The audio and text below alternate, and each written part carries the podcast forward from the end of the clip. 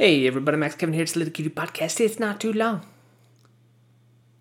Well, I went to a uh, little comedy comedy contest night. The winner was gonna get fifty bucks.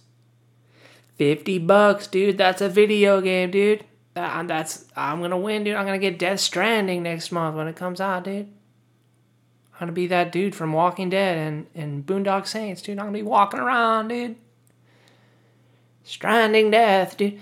Anyway, there was a uh, was a comedy contest uh, tonight. Uh, the winner got fifty bucks, and if uh, you know if there was a big crowd, it was going to be hundred bucks. You know, so I signed up for that. Uh, and went over there. It's uh, over in uh, El El Cajon. That's uh, that's east of San Diego. Uh, it's pretty much a meth lab city. You know, it's weird. Like every every city that is slightly east of any beach town in California is just like a big. It just immediately turns. You go like five miles inland, it just immediately turns into a meth lab. it doesn't matter where, what part of the state you're in. You know, it's like the coastal. There's the coastal beach cities, and then five miles inland, you just turn into a giant meth lab, and then. And then the next state's over Nevada. You know. Uh, but anyway, uh, so, you know, I get over there and um, there was uh, there was like twenty comics. There was like twenty comics there, and uh, oh, there was about six. There was about six audience members that were listening. Uh, there was probably there was probably twenty customers in the whole in the whole building, but only six of them were actually uh, paying attention. The rest of them were just like meth addicts, like not jokingly, like literally. And they're they're all like they're being drunk and belligerent. They're all heckling all the comedians. And uh yeah, these two guys are so fucking blacked out drunk and it's like it's like uh it's oh, it's Monday night. Oh, you're blacked out drunk at uh 6:47 p.m. on a Monday night. Uh uh-oh. Uh-oh. Uh-oh you know, and then these two guys, you know, they uh, they kept like just talking real loud and having real loud conversations in the back of the uh, the bar there when they weren't heckling the comedians. And uh, I overheard their conversation, and they were talking about how uh, they were doing heroin. And the one guy's like, "Yeah, dude, I've been clean six weeks, dude." The other guy was like, "Yeah, bro, I was shooting up three times a day."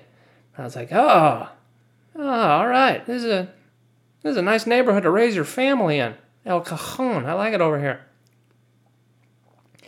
God damn, man. Even, I mean, pretty much every comedian can barely perform their set because these, all these fucking drunk people, where it's like, yeah, no one's even paying attention. Oh, God. Oh, God. You know, in the, uh, the first couple people that went up there, like, this, uh, this bar didn't really have a sound system, or the mic wasn't hooked up with the sound system. It just had, like, a portable speaker. And the volume wasn't very high.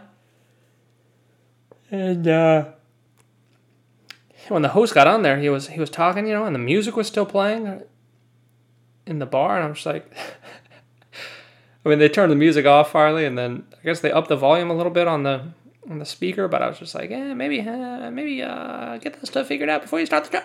You know. Anyway, uh, I did my set. It was eh, it was okay, you know. Got heckled a little bit by the drunk people. Uh, you know, of the people listening, like there was like this group of three girls, and they kind of like they were replying to the jokes, you know, which um, I should have been more prepared for because like, you know, I always want to do it like like it's sort of conversational, and they were actually kind of having trying to have a conversation with me. I, I, I should have gone with it, but I fucking suck at I suck at like improv, you know, and um, going with the flow or whatever, you know. Im- yeah, improvising. I gotta do everything. It's so scripted. Uh, but anyway, um, yeah, I didn't. Uh, I didn't really. I should have done something there. You know, I should have. They're interacting. Anywho, then I do. I go to. I go to do my last joke, right? I go to do my last joke, and I. Uh, for this joke to work, I need. Uh, I ask one of the audience members if they're depressed. And it doesn't matter what response they'll give me. If they say yes or if they say no, the joke will still work. And uh, so I asked this one, but I prefer to ask a male, you know. So I asked this one uh, this one comic guy, and he was sitting like in the front row there. He was kind of staring, staring past me. I would say, you know, he was looking at me, but not not looking at me. Maybe looking at the wall behind me. You know, So I, uh, so the joke is if I asked him if they're depressed, right? And uh, so I asked the guy, I'm like, hey man, how about you? You look kind of depressed. Are you depressed? And like, no answer. He's kind of looking directly at me, but not, not, not, he's looking directly through me, you know? I'm like, uh, you, you depressed, man? So no answer. it's like, oh, this guy's fucking catatonic. I mean, I should have just gone to someone else. I didn't. I didn't even say the punchline in my closing joke, you know, because like this guy, he, he didn't even answer. He was just like, I don't. I don't know what he was. I don't know what the fuck was going on in his head, but uh, I, don't understand how he could be looking directly at me and not answer my question that was clearly directed towards him. You know, there was no one sitting around him. I was, I was only, I was like five feet away from him. Yeah, that was a little weird experience. You know, he was a comic too. I don't know. I don't know. I think something's wrong with that guy. Uh, anyway, uh, yeah, and then, uh, yeah, and like they're doing a contest or whatever, like fifty bucks, and I'm thinking like, what? Where are they getting that fifty bucks from? Because it's like, fucking none of the comics are drinking, you know. You only got like ten customers in here. I'm not so sure they got their fifty bucks.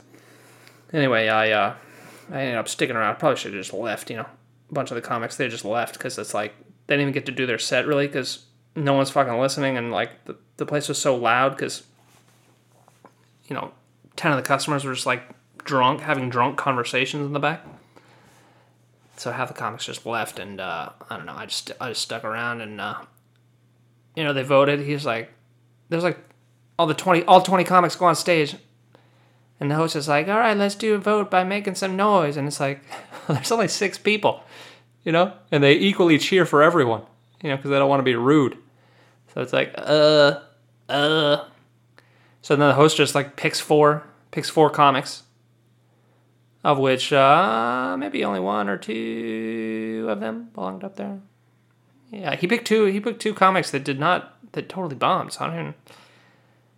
Uh, I don't know why he picked those, but you know, anyway, uh, I guess they were just his friends or whatever. Uh, you know, and then the this lady one who didn't even have the best set. You know, he he just got he just sort of decided. Like there was one dude, who's who's real good comic. Uh, and he actually wrote new jokes. To make fun of El Cajon, you know, and that was the only. That, that was the only set that I would call good of the night, you know. I mean, there was some people that also did decent, but no one really did good, you know. I mean, he clearly won. Everyone knew it all the other comics were saying his name and they're all making fun of him for being a jerk, you know, because he's better than all of us, you know. So everyone was pissed off, you know, or not, not really, but you know, making fun of him or whatever. And then the host just announces like some other.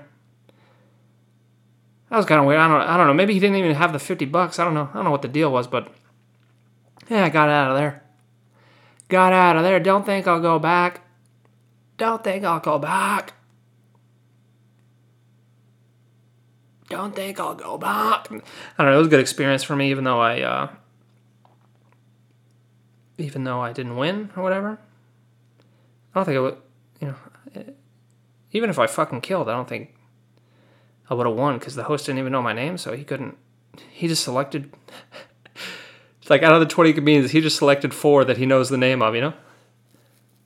Uh, anyway, yeah, it was a good experience for me because you know I got. Uh, got in those situations where you know I can adapt and learn or whatever. I learned it. I learned and grew.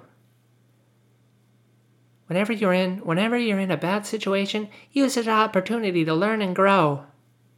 What did you learn today? Whenever I make a mistake, I always learn and grow. And that way, when I face tomorrow, no matter what challenges will confront me, I'll be able to face them with Jesus on my side. You know, anyway, that was a few minutes sexualist. Maybe I'll see you tomorrow.